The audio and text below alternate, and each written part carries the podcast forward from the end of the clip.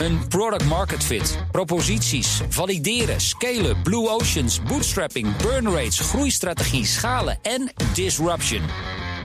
Zijn dit nou termen waar jij iets mee hebt? Dan zou ik zeker luisteren naar het groeiprogramma van de Nederlandse radio. Baanbrekende businessmodellen. Elke woensdag tussen 12:30 en 2 op BNR en altijd online als podcast. Baanbrekende businessmodellen wordt mede mogelijk gemaakt door Salesforce. Verenig je rond je klant met Salesforce. Beleggerspanel. Waarom deinsde FollowThis, de activistische belegger, opeens terug toen ExxonMobil met een rechtszaak dreigde? En Meta heeft voor het eerst dividend uitgekeerd aan de aandeelhouders. Verstandig of een teken dat de groei stokt? Dat en meer bespreek ik met het beleggerspanel. En daarin zitten Wim Zwanenburg van Stroeve Lemberger en Corné van Zeijl van Cardano. Heren, welkom. Goedemorgen. Goedemorgen. Ook voor jullie natuurlijk een bijzondere dag. Of zijn records nu eenmaal omgebroken te worden? Is dat vandaag het geval, Corné, op de AEX? En gaan wij vrolijk verder? Ja, records worden in principe altijd gebroken als het onderliggende winstgevendheid maar goed genoeg omhoog gaat. En, en dat zie je nu en met name op de vleugels van ASML, die natuurlijk echt een orderboek had waar iedereen stijl van achterover sloeg.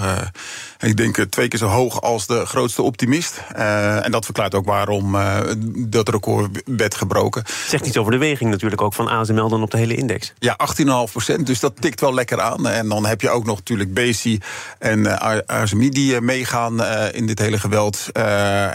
Dus dan zit je dik boven de 20%. Dus dat verklaart ook wel een hele hoop.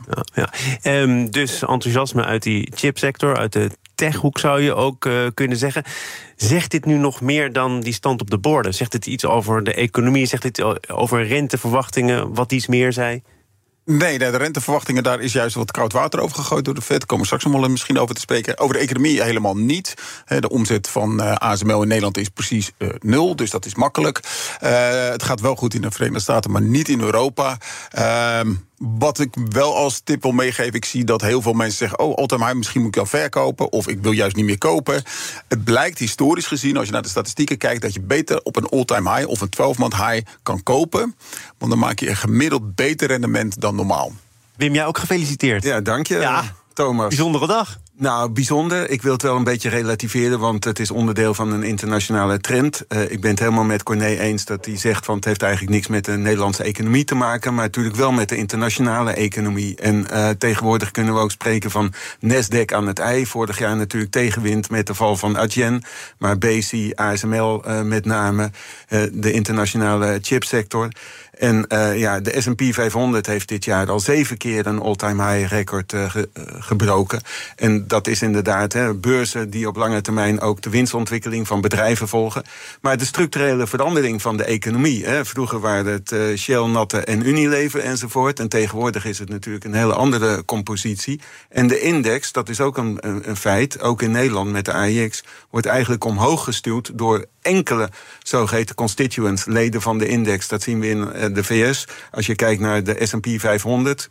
dan zijn het natuurlijk de Magnificent Seven, of eigenlijk 6... want Tesla vind ik er persoonlijk niet bij horen. Maar die stuwen de index omhoog. En als je het vergelijkt met bijvoorbeeld een eagle-weighted S&P 500-index... met gelijkgewogen toedeling van alle leden, ja, dan blijft die ver achter. En valt die ver terug en in vergelijking eigenlijk ook zelfs hetzelfde als Europa. Maar de marges, de winstontwikkeling van de nieuwe economie, dat drijft de koersen hoger. Wim, als jij nu ook je microfoon wat hoger zet, dat kan zo meteen door aan die wieltjes te draaien daar. Nee, dit gaat al uitstekend. Dan parkeer ik dat even en dan ga ik informeren naar jouw eigen nieuws, Corné. Ja, mijn eigen nieuws is de solderingsregeling. Ik kan er echt. Ik vind het zo belachelijk dat er überhaupt over gediscussieerd wordt. Ik hoorde de PVV zeggen van ja, we willen dat de overheid betrouwbaar beleid heeft. Ik heb 3,5 jaar geleden zonnepanelen gekocht. Ik wist van tevoren dat die salderingsregeling zou worden afgebouwd. Wat ook heel logisch is. In het begin moet je stimuleren en daarna moet je het afbouwen. En als er nou betrouwbaar overheidsbeleid is, dan zou je die salderingsregeling juist moeten afbouwen, zoals altijd is gezegd. En nou draaien ze dat terug. En kijk, privé profiteer ik daar natuurlijk enorm van. Maar het is wel dat wij als Nederlanders met z'n allen die 2,8 miljard moeten gaan bezuinigen ergens anders. Waar ga je het vandaan halen? De PVV geeft daar natuurlijk geen antwoord op. Maar alle andere partijen en überhaupt het feit dat de Eerste Kamer daarover gaat stemmen. Ik vind het onwaardig. Hoe kan je daarover nadenken? Als je nou consistent beleid wilt doen, moet je doorvoeren. En ik vind het gewoon stompzinnig. Ik kan het niet anders zeggen. Heel kort commentaar, er wordt verschillend over gedacht. En als ik alleen al noem dat de woningbouwverenigingen echt heel weinig hebben geïnvesteerd in zonnepanelen, sommigen wel, maar dat de laagst betaalde hier eigenlijk ook weer het slachtoffer van worden, die zouden nu aan de beurt zijn om ook te profiteren van een saldering. Dus ja, er wordt wel eens wat verschillend over gedacht, Corné. We gaan van het afbouwen van de salderingsregeling al dan niet naar het weer opbouwen van het inkoopprogramma van de eigen aandelen van UBS. Op het moment, Zwitserse zakenbank, dat daar wel nog een netto verlies wordt gerapporteerd. Ja, dat ook, maar tegelijkertijd is het wel een teken van vertrouwen. Nog een jaar geleden hadden we een forse, bijna internationale bankencrisis. Natuurlijk met UBS en de neergang van Credit Suisse. Dat werd in een weekend even met een vloek en een zucht overgenomen. We hadden de regional... Een spannend weekend, Wim. Ja, zeker. Voor de internationale topbankiers wel. We hadden natuurlijk de regional bank crisis in de VS, hoewel die niet strikt gerelateerd waren. Maar wat mij nu opvalt, inderdaad, een inkoopprogramma van eigen aandelen, wat wordt hervat, ook dividenduitkering. Het valt mij ook op in de toelichting van de resultaten vanmorgen dat de topman Ermotti zegt van ze gaan ook een aantal traders toevoegen. Dus de investmentbank wordt ook weer opgebouwd. En dat was eigenlijk de grote losmaker bij Credit Suisse. Vind je het snel? Ik vind het wel snel. Misschien, maar dat tekent. Ze zullen hier uiteraard ook met toezichthouders over overleg. De kapitaalbuffers zijn voldoende. Dus eigenlijk toch wel een behoorlijke crisis is eigenlijk in de kiem gesmoord door effectief optreden. Je moet het ook zien als een grote internationale Europese bank en niet alleen als een Zwitserse bank, want dan zou het marktaandeel natuurlijk mega zijn. Maar wat ook opvalt is dat ze afgelopen jaar sinds de crisis meer dan 77 miljard aan nieuwe middelen, deposito's en inleg van klanten hebben het kunnen incasseren. Ja, dat is de reden dat ze nu zeggen, het is alweer tijd om het terug te doen voor de aandeelhouder. Ook, maar het geeft aan dat het vertrouwen toch wel hersteld is en dat deze fusie razendsnel wordt toegepast. Grote bezuinigingen natuurlijk wel op personeelsrondes. Er worden nog wat extra voorzieningen voor getroffen. Maar all in all, ik zou niet zeggen van je moet nou achter die bankaandelen aanrennen. Maar het is wel een risico wat nu eens een keer positief uitvalt. We gaan naar Big Oil. De activistische beleggersgroep FollowThis trekt het klimaatvoorstel dat ervoor moet zorgen dat ExxonMobil de uitstoot zou terugdringen in. En daarmee wilden ze een juridische strijd voorkomen. Maar ExxonMobil zet de rechtszaak ondertussen gewoon door. Was overigens al duidelijk, Corné, voor jou dat op het moment dat ExxonMobil zei dit gaat een juridisch staartje krijgen, dat FollowThis de keutel in zou trekken? Ja, het is natuurlijk zo'n grootmacht. Er staan zoveel miljarden tegenover zo'n kleine organisatie dat een logische keuze is. Maar het is al wel in en in triest. Ik heb ooit eens een bedrijf horen zeggen, do no evil. Ja. Daar doet Exxon niet aan.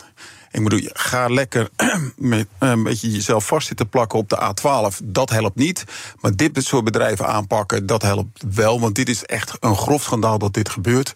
En zeker als je ziet dat ze het nu gewoon doortrekken. Ze zeggen, we gaan deze initiatieven echt tot in de kiem smoren. Waarom zou je dat doen? Want FollowThis heeft al gezegd, deze resolutie trekken we in en we dienen hem verder ook nooit meer in. Je bent er vanaf. Om te voorkomen dat andere partijen alsnog dit soort resoluties wel gaan indienen. Om te laten zien, ik ga er met mijn grote gewicht bovenop zitten en zorg dat alle mogelijke duurzame initiatieven die worden gemaakt gewoon in de kiem gesmoord worden. En ik vind het gewoon schandalige misbruik. Dus kapitalisme in de slechtste zin des woords. En dat bedrijf zou keihard moeten worden aangepakt. Dit is echt een in en in slecht bedrijf. Het is voor de aandeelhouders, die mogen zelf bepalen of ze daarvoor stemmen of niet. Dat is niet aan het management van Exxon. Ze stemmen er overigens waarschijnlijk in grote mate tegen. Ja, het maakt niet uit. Maar dan moet je het wel kunnen. Het hoort wel in stemming. Dat is het bedrijf is van de aandeelhouders en die mogen er zelf over beslissen wat ze gaan doen of niet. En dat het waarschijnlijk weggestampt gaat worden, prima. Maar hiermee ga je doelbewust alle mogelijke initiatieven richting duurzaamheid, en dat zijn de aandeelhouders die dat beslissen, ga je gewoon om zeep helpen. Ja, ik ben het geheel met Corné eens. Dit is het donkere gezicht van het kapitalisme. Het is repressie, het is imponeren, intimideren. En repressie van de ergste soort. Eigenlijk totaal geen verantwoording. ExxonMobil heeft een hele grote overname. Ik meen voor 75 miljard van Pioneer. Pioneer, ja. Nog weer, moet volgens mij nog gedaan. Wel een beetje worden bekeken, toch? Dat is nog ligt bij de toezichthouders en de mededingingsautoriteiten op tafel. Maar ik verwacht overigens dat wel door zal gaan. Maar we zien echt gewoon het politieke klimaat in de VS. Dat polariseert verder. Hè. Alles wordt als woke aangeduid. Maar eventjes advocaat van Exxon spelende. Die zullen ze nodig hebben ook. Overigens, dat ze hier een zaak van maken. Zij zeggen hier, die resolutie, en dat stuit ons vanaf het begin al tegen de borst, dat gaat diametraal in tegen ons bedrijfsbelang. Als deze resolutie er ook voor bedoeld is om ons een kopje kleiner te maken, waarom zouden we dat in stemming brengen? Nee, verantwoord je dan op die aandeelhoudersvergadering. Breng het in stemming en probeer je aandeelhouders te overtuigen. En dat zeg maar de energietransitie nog langer duurt en dat we de komende, ik denk, 2 decennia... nog fossiele brandstoffen nodig hebben, dat is mij ook wel duidelijk. Maar dat die bedrijven ook stappen moeten zetten. En wat ze doen is dat ze, dat is echt ook inmiddels genoegzaam bekend, steeds historisch ook gegevens over klimaatveranderingen hebben achtergehouden. En dat ze daarvoor worden aangeklaagd. En het is niet alleen ExxonMobil, maar natuurlijk ook het bekende Shell. Maar dit is een hele slechte trend dat zeg maar iedere bespreking eigenlijk onmogelijk wordt gemaakt. Exxon kwam denk ik een week of 2 geleden met de cijfers. 36 miljard winst gemaakt in 2023. Geen evenaring van het record, maar daar wel dichtbij. Is dat voor heel veel beleggers, en zeker Amerikaanse beleggers, niet meer dan voldoende? Is dat niet veel belangrijker dan alle ESG-doelstellingen waar je dan in Europa nog wel eens bedrijven over hoort? Ja, dat is het ook. Maar dat maakt niks uit in feite voor deze zaak. Je ziet ook dat Exxon daar veel beter op gewaardeerd wordt dan bijvoorbeeld een Shell. Exxon staat 18% premie ten opzichte van de gemiddelde in de sector. En Shell staat dan 28% discount. Dus er zit echt een enorm gat tussen de waarderingen, omdat Shell puur winstgefocust is. Dat is een keuze, prima. Maar laat wel de eigenaren van het bedrijf, de aandeelhouders, beslissen over welke richting je op gaat. De aandeelhouders waren volgens mij ook niet echt onder de indruk van FollowThis, hè? Nee. Want de ontwikkeling van de koers, ik heb er even bijgepakt de afgelopen 2 weken. Nou, je zag niet duidelijk dalletje of een piek. Toen bleek dat ze die resolutie hadden ingetrokken. Nee, inderdaad. Maar het is een principe kwestie. Het is overigens niet alleen FollowThis, maar zelfs hedgefonds managers, Arjuna Capital. Ja, die horen er ook bij. Die horen er ook bij. Er wordt ook in de VS wel verschillend over gedacht. Ja, en dit is natuurlijk allemaal ook tegen de achtergrond van de politieke strijd die dit jaar zal plaatsvinden om de presidentsverkiezingen. Maar je moet weten dat ook in de VS door tal van staten en ook de ondernemingen in verduurzaming is geïnvesteerd in alternatieve energiebronnen, non-fossiel. En dat is zelfs ook door Trump niet meer ongedaan te maken. Hij heeft niet alles gerealiseerd. Dat zagen we ook met Obamacare. Dat kon hij ook niet terugdraaien.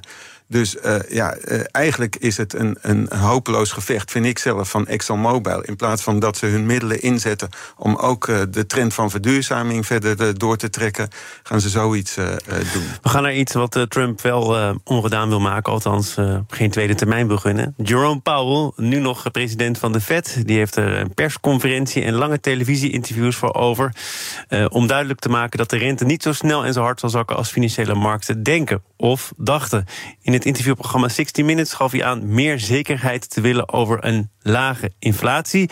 Arno Boot, macro-econoom hoogleraar, had daar gisteren in dit programma de volgende woorden voor over. Maar financiële markten gingen er eigenlijk in hun kuddegedrag min of meer vanuit dat er 6 keer een renteverlaging zou komen dit jaar in Amerika van het niveau van 5,25-5,5%. Te beginnen in maart en dan nog 5 meer. En wat Powell heeft gezegd is dat eigenlijk, wat mij verraste, is dat hij bij huidige inzichten 3 keer de rente gaat verlagen. Waren jullie ook verrast op dat punt dat Powell nu zegt 6, dat is me veel te gortig, het worden er 3... en dat dat ook zo specifiek wordt aangekondigd? Nou, van het najaar heeft hij al gezegd 3... en als je gaat kijken naar wat de dotplots zeggen, alle Fed-leden die zeggen dat ook in dezelfde richting. Het is heel duidelijk dat zij richten op 3, max 4... maar de markt luisterde gewoon niet en de prijs de 6 renteverlagingen in. En het grappige is wel, als je eind van het jaar kijkt, was de kans op een renteverlaging in maart iets boven de 90%... en dat is nu al gedaald tot 15%. Dus wat dat betreft is het ook al eindelijk een keer uitgeprijsd. En dat werd ook tijd ook, maar Powell moest het wel vaak herhalen voordat de markt eindelijk eens een keer ging luisteren. En Powell zegt zelf, en hij is wat dat betreft ook bescheiden, goh, ik ben waarschijnlijk te vroeg of ik ben waarschijnlijk te laat, maar ik wil in ieder geval zeker weten dat die inflatie onder controle is. En je ziet hier en daar toch wel wat tekenen dat er wat prijsinflatie met name in de goederensector is. Hoe kun je dat, Wim, ooit zeker weten dat je het goede moment uitkiest? Ik denk dat dat niet echt te weten is. Maar ze willen meer data vergaren. Ze kijken natuurlijk ook naar de lessen van de jaren 70. Toen ging de inflatie ook omlaag en ging de Fed daarop inspelen. Vervolgens kwam er toch nog weer een behoorlijke inflatie. Ik denk dat de omstandigheden wel anders zijn. De centrale banken probeerden met renteverhogingen de economische vraag af te remmen. We hebben gezien de laatste jaren dat de inflatie vooral van de aanbodkant kwam. Onder andere vanwege de energieprijzen, maar ook vanwege de logistieke disrupties. En dat is een factor die echt achterwege is. Dus ik denk dat Powell wel meer vertrouwen zou kunnen hebben. Maar hij heeft zich inderdaad steeds uitgelaten over 3. En als je keek naar de geldmarkt futures bijvoorbeeld, wat dan ingeprijsd was, dan was het al 6. En daar liepen beleggers wel, denk ik, sommige beleggers, want dat zijn ook segmenten van geld- en kapitaalmarkten die verschillend zijn, maar te veel op vooruit. Krijg je vrijdag overigens ook nog, Payroll Friday, ja. Krijg je dat banenrapport zomaar in je mik geduwd, als het ware, als centrale bankpresident? Dan zag je dat. Meevaller. Ja, vond je in ieder geval. Nou, een meevaller in die zin. Geen meevaller. Ja, nee, laten we het ook goed zeggen. Hè. Het was eigenlijk een meevaller, want de Amerikaanse economie is meer veerkrachtig. De banengroei blijft op peil. Maar goed, je kan ook zeggen, de arbeidsmarkt is oververhit. De werkloosheid is nog heel laag. Er zijn meer vacatures enzovoort. Nou hoorde ik wel een commentaar van BNR-huiseconoom Han de Jong onder andere. Die zei van, het zijn vooral ook tijdelijke banen, uitzendbanen enzovoort. Ik heb zelf dat ook nog even nagekeken. Dan zag ik bijvoorbeeld dat heel veel banengroei was bij healthcare services. En daar zie ik toch eerlijk gezegd niet zoveel heel tijdelijke banen. Dus ja, het is goed dat de Fed erop let. Want loonstijgingen die kunnen naeilen. Werknemers die eisen natuurlijk een zekere compensatie voor de inflatie, de gestegen kosten enzovoort. Dus dat de Fed op zijn hoede is, dat kan ik begrijpen. Aan de andere kant, ik zou wel willen dat Powell eens wat duidelijker communiceert, want hij heeft het is echt van, nee, wacht even. Het is van de ene week op de andere week is het soms toch wel totaal verschillend. Hij heeft in december heeft hij echt bijna de lont aangestoken. Het vreugdevuur op de aandelenmarkten ook. Omdat een week later, en waarschijnlijk is hij dan ook gekapiteld door zijn medebeleidsleden van het committee, enigszins gecorrigeerd. Ik herinner even Janet Yellen, nu minister van Financiën, was ook ooit Fed-president en die is zelfs gepromoveerd op communicatie met de financiële markten als, zeg maar, belangrijke beleidsgrond ook voor de uitvoering van het monetaire beleid. En misschien moet Powell daar nog eens even in de documentatie kijken. Voor de heldere statements ga ik ook even naar de andere kant van de tafel. Corné, we hebben nu in een recordtijd dat banenrapport even besproken. Het mag ik daar nog even? Ja, je mag daar zitten. Ik zag het, ja. Je wilde daar graag op reageren. Ik sta helemaal te wippen, inderdaad. Ja, precies. Ja, want er zijn een paar miljoen banen verloren. Hè, en waardoor die enorme banengroei was door de seizoenscorrectie. En die seizoenscorrectie is een beetje raar dit keer. Ja. Dus ik zou niet te veel gewicht hechten aan het januari-cijfer. Ik zou zeker volgende maand nog even afkijken. Zal ik zeker in de uitzending dan, want Payroll Friday valt dat al op vrijdag. Zeker. Dus dat is een hele belangrijke factor. En het tweede was ook een extreem koude januari. Waardoor er dus een heleboel banen er niet waren. Er zijn een heleboel activiteiten die dan niet gebeuren. Dus dat zijn een tweetal factoren die echt dat januari-cijfer heel erg sterk hebben beïnvloed. Dus ik denk dat je daar even doorheen moet kijken. En verwijt jij Powell ook het een en ander in zijn communicatie? Nou ja, de decemberopmerkingen heb ik niet gesnapt. Voor de rest is hij uitstekend in zijn communicatie en is het over het algemeen dat de markt niet is. Maar wat dat betreft ben ik met Wim eens. De decemberopmerkingen waren een beetje olie op het vuur gooien. Die snapte ik ook niet helemaal. Jullie mogen vrolijk verder. Met het panel zitten vandaag Wim Zwanenburg en Corné van Zeijl. De een van Stroeve Lemberger, de ander van Cardano. En dit is het moment om jullie laatste transactie toe te lichten. Corné, het is een bijzondere. Je hebt hem zelfs voor de gelegenheid geheel uitgeschreven. Ja, dat moet ook wel, want het zijn de Bundesschatzweisungen, de 2,2% december 2024. En daar krijg je nu een rendement. Dat zijn de Duitse staatsobligaties die in december 2024 aflopen. En dan lossen ze af en dan krijg je geld weer terug. En in de tussentijd krijg je een effectief rendement van 3,35%. Gegarandeerd door de Duitse staat. Dus het zijn gewoon de Duitse staatsobligaties. Ja, heel wat beter dan je spaargeld, zou ik zeggen. Dus dat is voor mij de belangrijkste reden. Wim, jouw laatste transactie. Ja, wij zijn een beetje bezig met het afschaven van een positie in Palo Alto Networks. Dat is een marktleider in cybersecurity aandelen. En in dat segment. Dat is niet omdat ik negatief word over cybersecurity, maar gewoon omdat het aandeel het daadwerkelijk ook heel goed gedaan heeft. En meer uit hoofde van een soort risk management van je totale portefeuille wat rebalancen. Bij Morgan Stanley is het zelfs nog een topic. Het wordt gewoon te groot. De performance is mega. Het behoort niet tot de Magnificent Seven. Het heeft een hele kleine weging nog maar in de S&P 500. Dus als je dan, laat ik zeggen, ook een beetje naar benchmarks kijkt en bij je portefeuille management, dan kom je daar tot een zekere afbouw.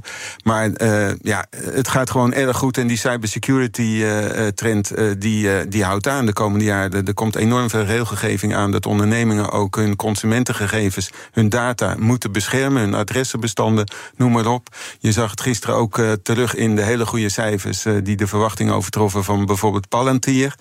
Er zijn veel meer aandelen in die sector, maar Palo Alto is wel een marktleider waar ik dus nogmaals heel positief over ben. Maar ze hebben hun koersdoelen van analisten ruim overtroffen. Je bent en enthousiast en je moet jezelf disciplineren en de rest van je portefeuille in de gaten houden.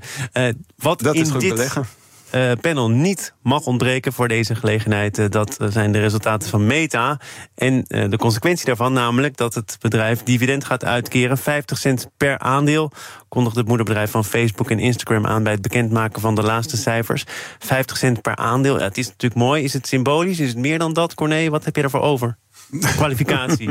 Nou, het is vooral symbolisch. Het is vooral het begin van een nieuwe fase voor het bedrijf.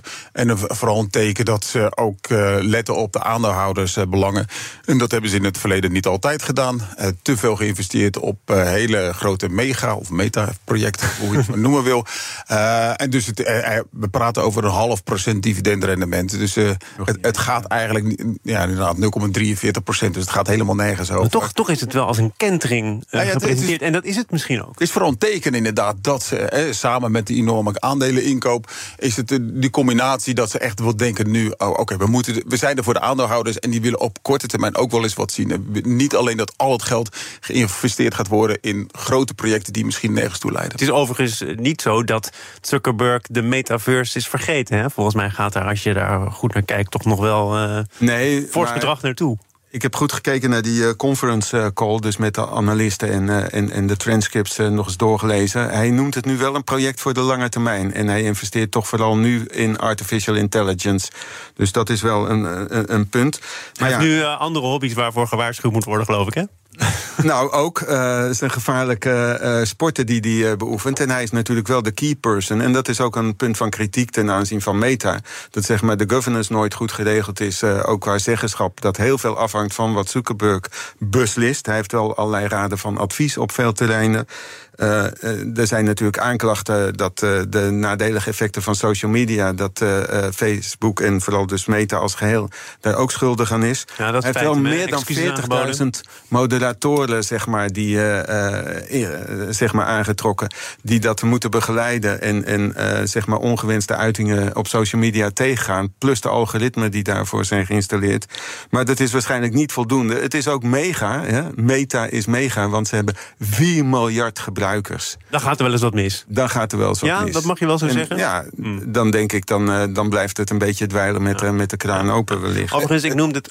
het is natuurlijk wel wachten op de eerste rechtszaken van een kind wat zelfmoord heeft gepleegd, dat de ouders daar een rechtszaak tegen Meta gaan aanspannen. En dat kan dan ook meegaan worden. Daar werd de Senaatscommissie ook vorige week fors op ingehakt. Ja. Ja. Overigens, het kwam even en passant zo tussendoor, maar die waarschuwing voor de vechthobby's van Zuckerberg en andere gevaarlijke dingen die hij erop nahoudt in zijn vrije tijd, zoals skiën, vliegen, wat was het? Parachutespringen. Vechtsporten. Moet je wegrennen nu het nog kan? Nee, ik denk dat de Meta niet echt afhangt van Zuckerberg, hoewel die wel... Nee. de grote inspirator is. Maar het is niet een Musk zoals bij Tesla. Hoewel die tegenwoordig misschien eerder een negatieve waarde heeft. Maar daar was het echt een grote drijvende kracht. En Zuckerberg bij Meta heeft wel een hele andere rol. Dus ik denk dat Meta gewoon doorrolt, ook zonder Zuckerberg. Dan, want ze zijn nu bijna allemaal geweest, hè, die Magnificent Seven. Nog even inzoomen op de resultaten van Apple. Dat was spannend, hè? Hoe komen zij uit de strijd? Lijkt het nog ergens op? Nou, lijkt het nog ergens op, Corné? Ja, in principe was alles goed. Alleen in China ging het duidelijk minder. Je zag dat daar de omzet met 3% daalde, terwijl Huawei met 36% omzetstijging. Jij zei volgens mij vorige week in dit programma dat je als fatsoenlijke Chinees geen Apple meer kunt kopen. Nee, inderdaad. Ik denk dat de gemiddelde Chinees ook echt gewoon denkt van, goh, als ik nu een overheidskantoor binnenloop met mijn Apple, hoe leuk vinden men dat nog? En dat is zeker een issue in China. Dus ik denk dat ze daar echt een heel groot probleem hebben. Je ziet ook dat Foxconn een enorme daling in de januari omzet had. Dat is meestal een veeg teken voor de belangrijkste leverancier. Ja, mooi voorbeeld. Mijn dochters telefoon, een iPhone, ging kapot, dus die moest een nieuwe kopen. En die keek ernaar en zei, ja, maar ik wil die telefoon, ik voel me genaaid, ik kan niet weg. Wat uitermate goed de monopoliepositie van Apple binnen haar gebruikers weergeeft. Ik zeg, dan koop je toch een ander merk. Ja, dat lukte gewoon niet. Dat ging ze niet doen, dat kon ze niet over haar hart krijgen. Ergo, ze heeft dus een ongelooflijk dure iPhone weer gekocht en weer bijgedragen aan de Apple-omzet. Maar wat wel aangeeft, nog enige invloed thuis, Corné? Mijn kinderen zijn daar gelukkig te oud voor en te eigenwijs. Ik weet niet van wie ze dat hebben. Maar het geeft wel aan hoe sterk die marktpositie is. Ja, daar kan ik alleen maar bij aansluiten. Als je kijkt naar bijvoorbeeld de installed base, het aantal gebruikers van Apple devices, dat steeg het afgelopen kwartaal ten opzichte van het kwartaal een jaar eerder nog eens een keer met 10%, 2,2 miljard. Het is duidelijk dat Apple in China wordt tegengewerkt. Maar ondanks de flinke stijging van wat anderen, Apple was wel marktleider geworden ook in China. En blijft daarin trek, ondanks dat de overheid probeert Apple wat te dwarsbomen. Maar wereldwijd 2,2 miljard, het hele ecosysteem. En Apple verdient tegenwoordig heel veel met services. En ondanks ook alle blokkades van toezichthouders om ook de App Store wat minder marges binnen te harken, zie je dat de marges bij Apple stijgen. Er moet er nog eentje komen van die 7, geloof ik, hè? Nvidia, dat is 21 februari. Dan kunnen we de rest als voorspel vergeten. Nou ja, wordt de home run echt geslagen? Ik zei al, Magnificent Seven, minus Tesla. Microsoft bijvoorbeeld had ook echt fenomenale cijfers. En of nou Apple of Microsoft de grootste beurswaarde vertegenwoordigt, maakt mij niet zoveel uit. Maar je ziet dat de artificial intelligence, die trend is nog maar net begonnen. Generatieve AI. Dit jaar gaan we ook veel spreken over edge AI. Dus decentraal op de apparaten. We zijn er voorlopig nog niet vanaf. Het gaat enorme impact hebben, meen ik. En daar kunnen beleggers ook van profiteren. Wim Zwanenburg was hier van Stroeve Lemberger en Corné van Zeijl van Cardano op de dag dat de AEX een record aantikte. Dank dat ik dat met jullie mocht delen. Oh, je wilde even juichen, Corné? Ja, stille juich. Nou, een stille juich. We hebben op de radio niet zoveel aan, Corné. Nee, gewoon een stille juich. Omdat het is maar een cijfer. Oké, dankjewel. Beleggerspanel wordt mede mogelijk gemaakt door Annexum. Al meer dan 20 jaar de aanbieder van vastgoedfondsen. Dit panel is ook te beluisteren als podcast. Abonneer je vooral even via je favoriete kanaal of de BNR-app. Ongevraagd advies. De robot Knightscope K5 moest bij wijze van experiment de New Yorkse metro beveiligen. Maar na 5 maanden dienst staat K5 sinds vrijdag eenzaam en alleen in de hoek van een oud verlaten politiekantoor. Het is tijd voor advies, ongevraagd advies zelfs aan Knightscope K5. Een primeur ook vandaag. En dat advies komt van Feline Hermans, hoogleraar didactiek van de informatica, verbonden aan de Vrije Universiteit. Feline, goedemorgen. Goedemorgen. K5 in dienst treurige lot. Volgens mij werd hij geleased door de politie om de metro te beveiligen op onchristelijke tijdstippen, zo tussen 12 uur 's nachts en 6 uur 's ochtends. Hoe deed hij, zij, het, hen, hun, het? Ja, niet zo heel erg goed. Dus je moet je voorstellen, echt een flinke robot. Niet zo'n Roomba zoals je thuis op de grond hebt, maar echt wel manhoog en flink breed. En het idee, als je ook op de website van de maker van die Knightscope kijkt, zegt, nou, zo'n robot heeft deterrence power. En dat betekent, als er zo'n grote robot staat, dan zullen boeven niet boevig zijn. Want dan denken ze, oh nee, straks gaat hij mij vangen.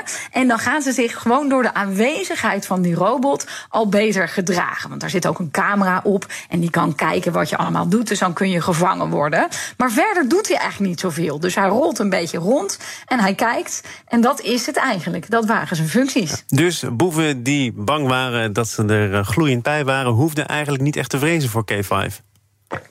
Nee, niet echt, want één ding, als je dat weet je natuurlijk als je wel eens in de metro bent geweest in Amerika of ook in Nederland, is als iets daar vaak voorkomt, is het wel een trap. Hè? Dan moet je de hele tijd trapje op, trapje af. Maar die robot kan niet de trap op en af. Die heeft alleen maar wieltjes en die kan dus wel over zo'n ramp, hè, waar je ook voor een rolstoel of voor een kinderwagen gebruik van maakt. Maar ja, dat heb je lang niet overal. Dat is natuurlijk niet goed, maar dat is zo. Dus ja, die kon een beetje over het perron zo van links naar rechts. En mensen vonden het vooral heel erg grappig. Dus wat gebeurde er dan? Ze gingen met dat ding op de foto. En zolang jij met je rug naar die camera toe staat, sta je ook niet op de foto. En dat mag gewoon. En er waren natuurlijk ook mensen die vonden het grappig om met dat ding te rommelen. Dus je kan hem bijvoorbeeld op zijn zij leggen. Nou, dan gaat hij helemaal nergens meer naartoe met zijn wieltjes. Mensen gingen dat toch, zoals andere dingen in de publieke ruimte ook kapot gemaakt worden. Hè, zoals een prullenbak bijvoorbeeld. Ja, gingen dat ding proberen te slopen of ermee aan de haal te gaan. Maar Feline, laten we dan maar bij het begin beginnen. Een robot metro's laten beveiligen die niet trap kan lopen, dat is toch zeldzaam dom? Ja, het is zeldzaam dom, ja, inderdaad. En die burgemeester van New York, Eric Adams, dat is iemand die is gewoon helemaal gek op techniek en die heeft de gekste ideeën. Eerder had hij ook een idee van een soort geautomatiseerde lasso. Ja, je verzint het niet, maar dan kon je dus in plaats van dat je met een taser schiet, schiet je met een soort lasso en dan gaat er een touwtje om de voetjes van de boef en dan valt hij om en dan kan je hem straks snel pakken. Ja, dit komt uit een soort cartoon, toch? Je kunt toch van tevoren aanzien komen dat dat niet werkt. En ze hadden hem voor een prikkie mochten ze hem dan van dat bedrijf gebruiken. Dus dan zei die burgemeester ook, ja, dit is echt super goedkoop. Het is nog goedkoper dan minimumloon. Nou ja, ik heb het gezien. Hij kostte $9 per uur. En als ik jou zo beluister, dan was dat ook echt een van de redenen om maar met deze robot in zee te gaan. Ja, dus hij vindt gewoon techniek heel erg leuk. En er is natuurlijk overal een personeelstekort. Dus dan kun je misschien denken, ja, misschien levert het wat op. Maar het had niet eens een nul-effect, maar een negatief effect. Het werd nog gekker, want mensen gingen dus dat ding proberen om te duwen. Dus wat zei de metro toen? Ja, dan zullen we zorgen dat er politieagenten of beveiligers met de robot meelopen om de robot te beveiligen tegen de boeven. Ja, dan ben je echt wel een soort, ja, een soort parodie van jezelf. Maar hoe groot is de kans dat wij hier februari 2024 nog harder moeten lachen en haha, hij kan niks en hij moet nu zelf beveiligd worden, terwijl dat zijn enige taak op aarde was. En dat wij over pak een beet 5-10 jaar niet anders weten dan een door robots beveiligd metrostation. Dat zou kunnen. Dus zet dit op een harde schijf ergens. Dan kunnen jullie mij over 5 jaar goed uitlachen dat het allemaal zo idioot was dat ik dit niet aan zag komen. Maar ik denk dus dat je niet zo snel in die toekomst kijkt. Want mensen maken heel snel dingen stuk of gaan ermee aan de haal. En dan heb ik het nog niet eens over mensen die hier vanuit ideologische overwegingen tegen zijn. En dus in eerste instantie zou die robot ook live camerabeelden streamen, maar toen waren er daar bewegingen die zeiden, ho, wacht eens even, die camerabeelden, dat mag niet zomaar. Dat maakt inbreuk op mijn rechten. Dus als dit ooit gaat gebeuren, dan zul je zien dat mensen niet alleen technisch hier iets tegen gaan doen, maar ook gewoon qua wetgeving. Wat mag hier eigenlijk? Wat betekent een product market fit, proposities, valideren, scalen, blue oceans, bootstrapping, burn rates, groeistrategie, schalen en disruption. Zijn dit nou termen waar jij iets mee hebt? Dan zou ik zeker luisteren naar het groeiprogramma van de Nederlandse radio. Baanbrekende businessmodellen. Elke woensdag tussen 12:30 en 2 op BNR en altijd online als podcast. Baanbrekende businessmodellen wordt mede mogelijk gemaakt door Salesforce. Verenig je rond je klant met Salesforce.